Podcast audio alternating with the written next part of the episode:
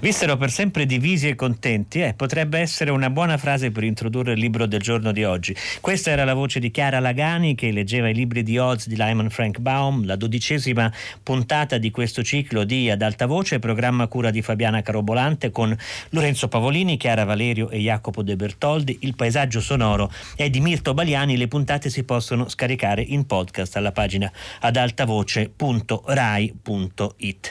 Ecco, uniti e divisi al tempo stesso, è un po' questo il tema del romanzo di cui parliamo ora con Camilla Baresani. Buon pomeriggio, benvenuta. Buon pomeriggio a tutti. Si intitola Gelosia, è pubblicato dalla Nave di Teseo. Camilla Baresani ha già eh, firmato i romanzi Il Plagio, Sbadatamente ho fatto l'amore, L'imperfezione dell'amore, Un'estate fa, Il sale rosa dell'Himalaya e Gli sbafatori. Questo è un romanzo che eh, racconta un eh, numero limitato di personaggi. Abbiamo eh, Antonio, abbiamo Bettina che conosce eh, e poi sposa, e abbiamo Sonia che è la sua segretaria, che poi diventerà la sua amante. Quindi la base è semplicemente un classico triangolo, eh, un triangolo che ha luogo soprattutto a Milano. È un molto un romanzo milanese questo, anche, che racconta con, con, con passione, soprattutto con lo sguardo appassionato di un caprese come Antonio, la città di Milano, e, ed è il romanzo appunto della gelosia.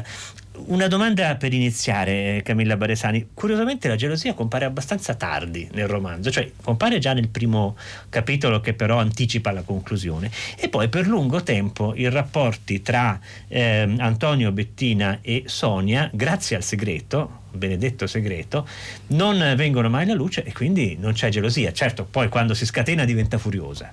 Sì, ho voluto, diciamo, dare fiato alla storia in modo da costruirla, per vedere come tutto parta con le migliori intenzioni, eh, i tre protagonisti siano animati da uno spirito positivo, attivo, anche amoroso, cioè non sono delle cattive persone, sono ognuno a modo suo una brava persona che cerca di realizzarsi. Sono dei trentenni, cerca di realizzare la propria vita, di fare una famiglia, di, di avere un lavoro, di essere un elemento positivo della società, ma poi con man mano che la storia procede le cose non vanno come negli intenti di queste persone, soprattutto del protagonista, che è un uomo che desidera molto, e desiderare molto non sarebbe in sé e per sé una cosa negativa, anzi è una grandiosità che si apprezza nelle persone, solo che i desideri vanno gestiti, e lui, a lui sfuggono di mano questi, de- questi desideri, questa voglia di assaggiare il mondo, questa voglia positiva di assaggiare il mondo, e man mano la sua vicenda si ingarbuglia sempre più, e, e la sua vita comincia a scorrere su un doppio binario, che è quello della bugia, della bugia e di una bugia che inizialmente lui sa essere bugia e poi se lo nega, cioè cerca di non pensarci più, e, e comincia a vivere due verità, due verità diverse, Eh, tutte e due impossibili. E, e poi in mezzo c'è la storia. Ho voluto mettere, siccome il romanzo si svolge durante dieci anni, dal millenovecento, no, dal duemilasette al duemiladiciassette, eh, volevo che non fosse il solito, cioè non il solito, tantissimi romanzi meravigliosi, tanto cinema che abbiamo visto, letteratura di altissimo livello, hanno al centro le corna, un triangolo, una storia amorosa che certo, si... un tema classico, classico mai. Della letteratura alta, bassa, di tutti i generi. Io ho voluto metterci anche un po' il fluire degli eventi, e, eh, per me, a me era rimasta sempre in mente un'egloga di Wystan Auden che si chiama L'età dell'ansia, scritta nel, pubblicata nel millenovecentoquarantotto, e i protagonisti di questo poema in versi eh, sono presi dall'ansia. Lì è l'ansia della ricostruzione del dopoguerra, le loro storie, tutte le loro vicende sono sì sentimentali ed emotive e personali, però sono eh, spazzate dal vento di quello che sta succedendo nel mondo, eh, tra paura di tornare magari di nuovo in guerra e città distrutte, tutto da ricostruire.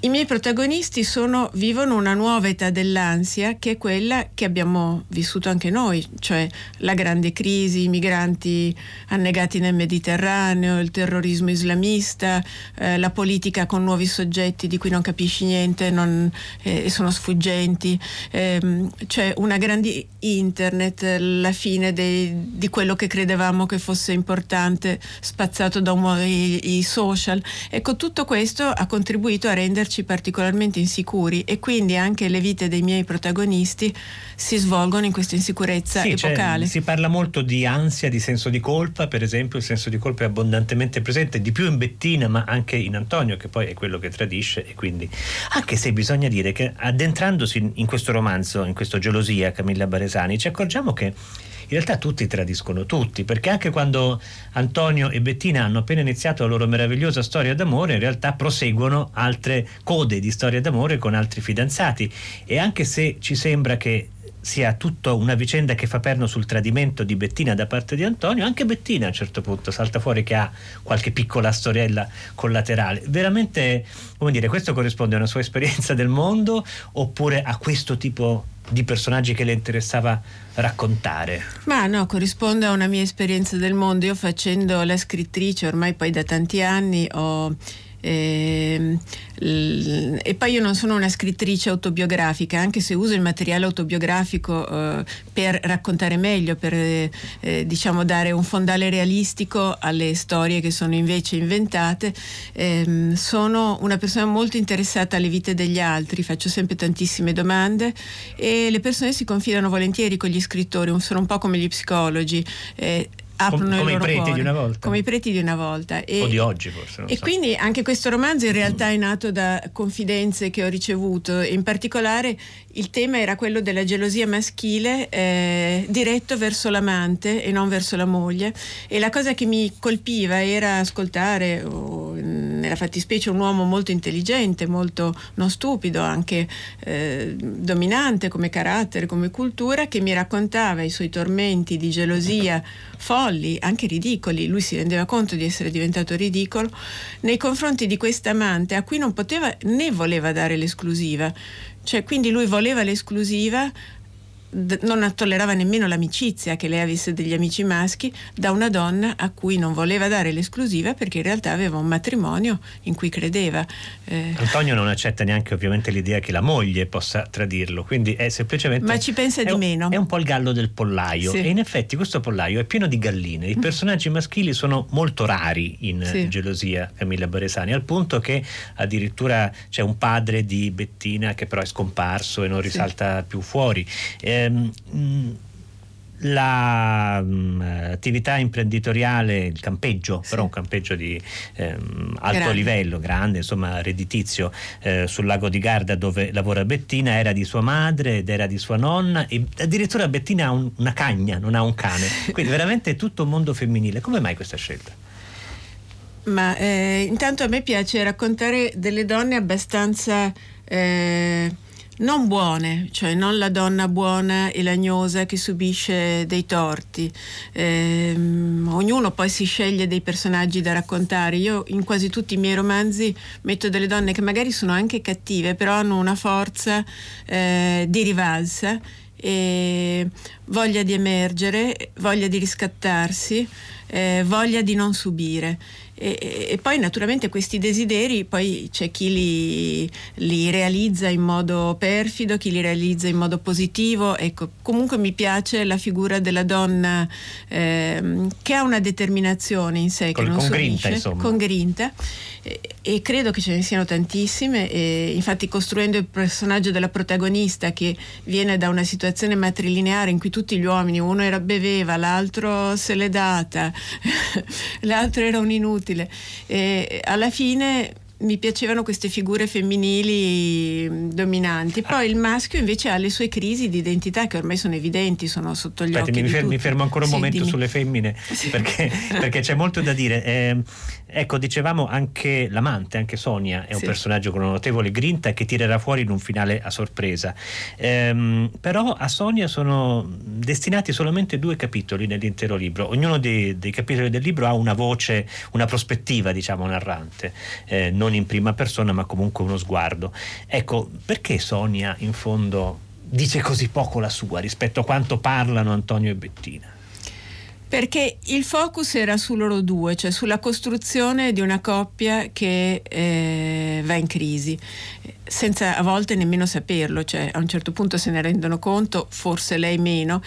oppure lei è più plasmabile, si adatta una, cioè la mia protagonista a un certo punto sceglie di non puntare sull'amore ma di puntare sulla maternità, e questo diventa il centro della sua vita e del suo interesse. Quindi se anche ha una delusione dall'uomo con cui vive, come l'ha avuta sua madre, come l'ha avuta sua nonna, il suo obiettivo è, essendo una persona molto radicata anche a una zona, a un luogo, eh, nella fattispecie Desenzano del Garda, dove lei ha il campeggio, cioè è una donna di terra che vuole restare nel luogo dove è nata e vuole dare una successione a se stessa, perché ci sia qualcun altro che lo prende quel luogo, e adotta una bambina poi alla fine. E, E quindi diciamo che lei è salva, si salva dal tormento perché trova questa valvola di sfogo. Tra l'altro volevo raccontare anche il tema della maternità, che oggi eh, si aspetta molto ad avere figli, perché tutti vogliamo realizzarci, vogliamo avere un lavoro, vogliamo poterli mantenere, e, e poi quando si arriva al momento di generarli, i figli naturalmente non vengono o vengono con fatica, e tutte le pratiche per averli sono molto più lunghe di un matrimonio ormai, spesso, paradossalmente, cioè eh, eh, le inseminazioni, le adozioni, ci vogliono anni di lavorio per arrivare ad avere un figlio, e magari il matrimonio si è, è già finito quando finalmente il figlio si presenta. D'altra parte, nella generazione precedente, almeno stando a, a questo romanzo, Camilla Baresani, accade il contrario, cioè che i figli vengono e poi li si abbandona, come fa il sì. padre di Bettina, o come fa anche la madre sì. di Bettina, che tutto che sommato sì. molla la figlia in Lombardia e va a vivere in Toscana. Sì, con un, un atteggiamento molto più disinvolto? Sì, sì beh, eh, chiaramente le, le attenzioni e le cure che no, oggi noi diamo all'idea di, fi- di un figlio sono molto diverse da quelle del passato. Una volta si facevano e via, eh, giocavano in strada, eh, se studiavano, eh, adesso noi stiamo entrando in quel tipo di, non tutti noi per fortuna, di, però di mentalità anche molto anglosassone, o anche quella che abbiamo visto nel bel film Parasite, eh, nel film coreano, dove l'istruzione dei figli, eh, la scelta delle scuole, a parte che è una scelta economica micidiale per una famiglia, è il grande tema, il grande focus. Eh, una volta li mandavi alle scuole pubbliche e via, eh, e non c'era il problema. Oggi, insomma, fare un figlio dal punto di vista della salute, le droghe, insomma, è tutto diventato molto complicato, quindi si sposta l'età in cui si fanno e poi vengono cresciuti come in una serra.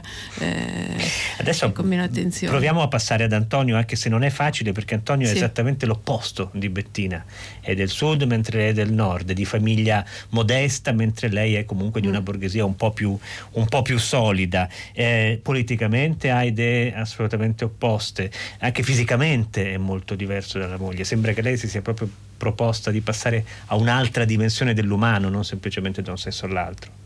Beh, è una, diciamo, una cosa che si è sempre vista. Io poi sono del Lago di Garda, quindi conosco le donne del, diciamo, delle mie parti, e eh, l'attrazione dell'uomo meridionale c'è sempre stata, è un classico, come l'uomo meridionale spesso ha l'attrazione per la nordica, e, e quindi sono due mondi che si incontrano e che, che magari non sono facili da, da compenetrarsi. Però la cosa che mi piaceva raccontare era quest'uomo di Capri, figlio di due camerieri, eh, che ha vissuto percependo il lusso, perché quella è un'isola dove c'è solo il lusso, non è come il Lago di Garda dove magari c'è l'albergo cinque stelle, pochissimi, ci sono i campeggi dove vanno le persone con la tenda e, e gli ungheresi che hanno appena accesso al prim- ai primi stipendi, o i polacchi, ecco.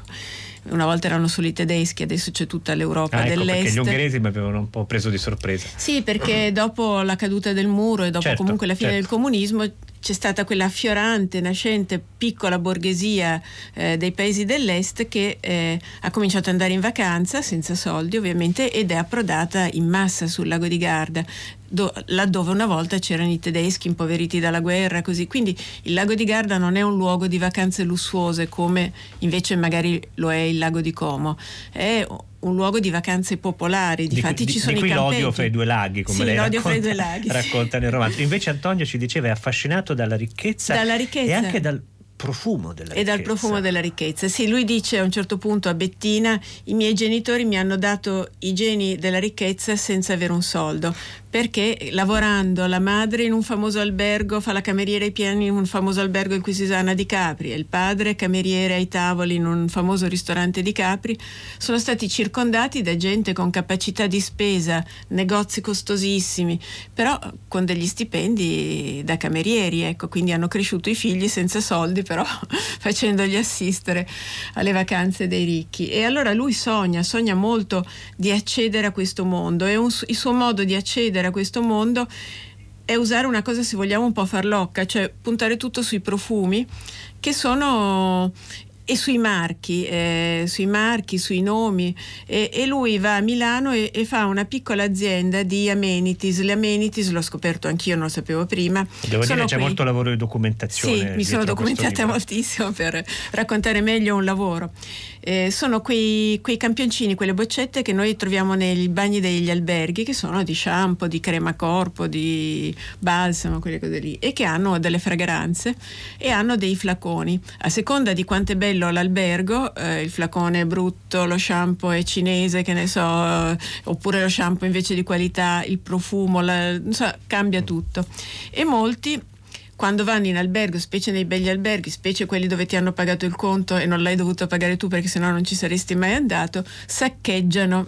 Per esempio a noi scrittori capita spesso che ti vai a un festival, finisci in un albergo dove tu col tuo budget mai e poi mai saresti finito, e a quel punto saccheggi il bagno del grande albergo e porti via tutti i flaconi più scaltri, addirittura li prendono dal carrello delle pulizie e fanno incetta, e poi questi flaconi finiscono nei bagni di casa dove c'è scritto Hotel Le Sirenuse Positano, Hotel Capri Palace Anacapri, e così fai anche il figo in un certo senso. Fai... E Antonio vuole lanciare questo business e sì, lancia effettivamente e un'impresa e lo che lancia, ha successo, che è un sogno, diciamo, aspirazionale di desideri che costano poco e ti danno l'idea di aver vissuto un morso del lusso a cui in realtà non riesci ad arrivare perché non puoi partecipare. Un, un aspetto del lusso a cui non puoi partecipare. C'è una grande attenzione a raccontare i diversi mondi del lavoro, quello appunto della profumeria di cui ci parlava ora Camilla Baresani, ma anche quello turistico alberghiero, che è un mondo molto complesso e, e campeggistico, non so se questo sia un aggettivo che sì, esiste. Ehm, quando io leggo i romanzi, cioè in realtà io sono una scrittrice perché prima di tutto sono e sono stata una lettrice, e diciamo la mia, il mio modo di imparare il mondo, per quanto io sia laureata in storia e quindi abbia studiato la storia, è stato più attraverso i romanzi che attraverso i manuali di storia. Quando vado in un luogo io leggo sempre i romanzi che riguardano che quel, luogo quel luogo per imparare qualcosa, anche nelle varie epoche, e, e così mi piace che nei romanzi ci siano delle descrizioni sia di quello che succede politicamente o nel mondo in quel momento, perché penso che quando leggevo Balzac o leggevo Tolstoi io sapevo cosa stava succedendo nello scenario eh, in quel momento, nello scenario politico esterno. E poi i lavori, perché è un modo per imparare i lavori, e per eh, lavori che poi non raccontando Milano fatto. Sembra difficile non raccontare i lavori dei lavori, sì, ma così. Se no sembra sempre che la gente viva, ama così, disgiunta dal lavoro che fa. Invece a me piace anche approfondire il mondo del lavoro per raccontarlo. Poi appunto c'è Milano, che per quanto io viva a Roma è la mia città, eh, di cui vedo da questa prospettiva eh, pregi e difetti, eh, e quindi l'ho anche raccontata un po', diciamo, in tono ironico in certi, in certi momenti di... Antonio e la sua segretaria e poi amante Sonia devono promuovere questi prodotti e si inventano e in parte ereditano un linguaggio ehm, retorico, esagerato, suggestivo, però anche molto suggestivo, ehm, in cui delle descrizioni alate dell'effetto dei profumi eh, sulla memoria, sulla sensibilità e via dicendo sono incrociate con citazioni da Bachelard o da, o da Proust. Ecco, un'altra pagina de, del romanzo, eh, eh, Camilla Baresani, lei eh, parla di come uno dei personaggi, mi sembra Bettina, ehm, abbia in mente una frase di Emanuele Severino che però potrebbe anche essere di Snoopy, perché l'effetto della frase è identico. Ehm, quello che mi interessa chiederle è come gioca con questo fatto della mescolanza dei livelli. È qualcosa che le piace, che la diverte, su cui ironizza, che in fondo non ama nel mondo in cui viviamo? Beh sì, io non ho mai amato il mondo delle citazioni, a meno che non siano vere, ma sappiamo che il novanta, cioè vere nel senso che sono letture tue, hai trovato un, una frase fondamentale che ti, eh, che ti attira e che ti spiega qualcosa in un modo migliore. Ma spesso le citazioni sono ad effetto, sono come le caramelle, le butti così, le lanci in aria e peraltro al novanta per cento non sono mai verificate, o sono tradotte male, o sono, c'è l'autore sbagliato e così. Quindi ho voluto un po' giocare su questo mondo di persone che non leggono, che però usano le citazioni, no? Sono, non hanno letto Gaston Bachelard, però Eh, hanno letto quella frase riportata da qualche parte e, e poi e, se la giocano. E sono bravissime a giocarsela. Esatto, e se la giocano. Ecco, c'è, un, c'è una grandissima capacità di vendere il prodotto, sì. Tanto che a un certo punto, per esempio, lei osserva che siamo passati nella società della disintermediazione, sì. Cioè in cui non è, non è più necessario andare all'agenzia di viaggi, ma uno direttamente sì. Si procura il biglietto che gli serve. Mi sono chiesto se questo c'entra anche con l'adulterio. Sì, sì, sì, era una delle cose che volevo far così, se non altro risvegliare a livello subliminale nei lettori. Diciamo che eh, appunto da un lato abbiamo avuto una crisi eh, politica, istituzionale, economica che dura da più di dieci anni e dall'altro siamo entrati nella società della disintermediazione, soprattutto della, eh, dello sharing, eh, per cui io non compro più una macchina, io per esempio non ce l'ho, ma uso solo le auto in sharing, non, non ho più i libri, ma non le, io li ho, però insomma altri no, eh, eh, tiro giù da una piattaforma, certo. uh, un file,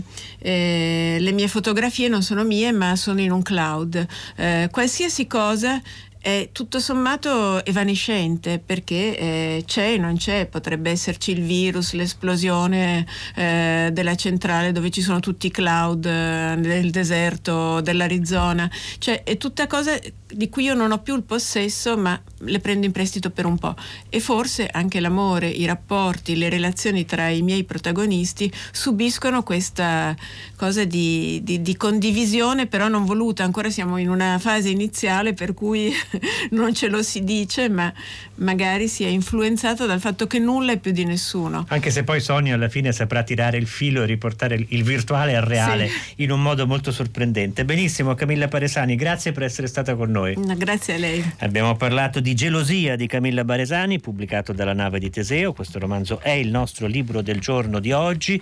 Continuate a raccontarci qual è invece per voi il libro dei eh, vent'anni, il libro che ha segnato il mondo in questi primi vent'anni del nuovo secolo, del nuovo millennio. Intanto vi salutiamo, vi saluta Tommaso Gertosio in conduzione, Susanna Tartaro curatrice di Fahrenheit, eh, Daniela Pirastu alla regia e Simone D'Arrigo alla console tecnica, prima di lui Emanuele Francisci, e nella nostra redazione Benedetta Annibali, Giosuè Calaciura, Carlo D'Amicis e Laura Marinelli, Clementina Palladini e Laura Zanacchi. La linea passa a sei gradi con Luca Damiani.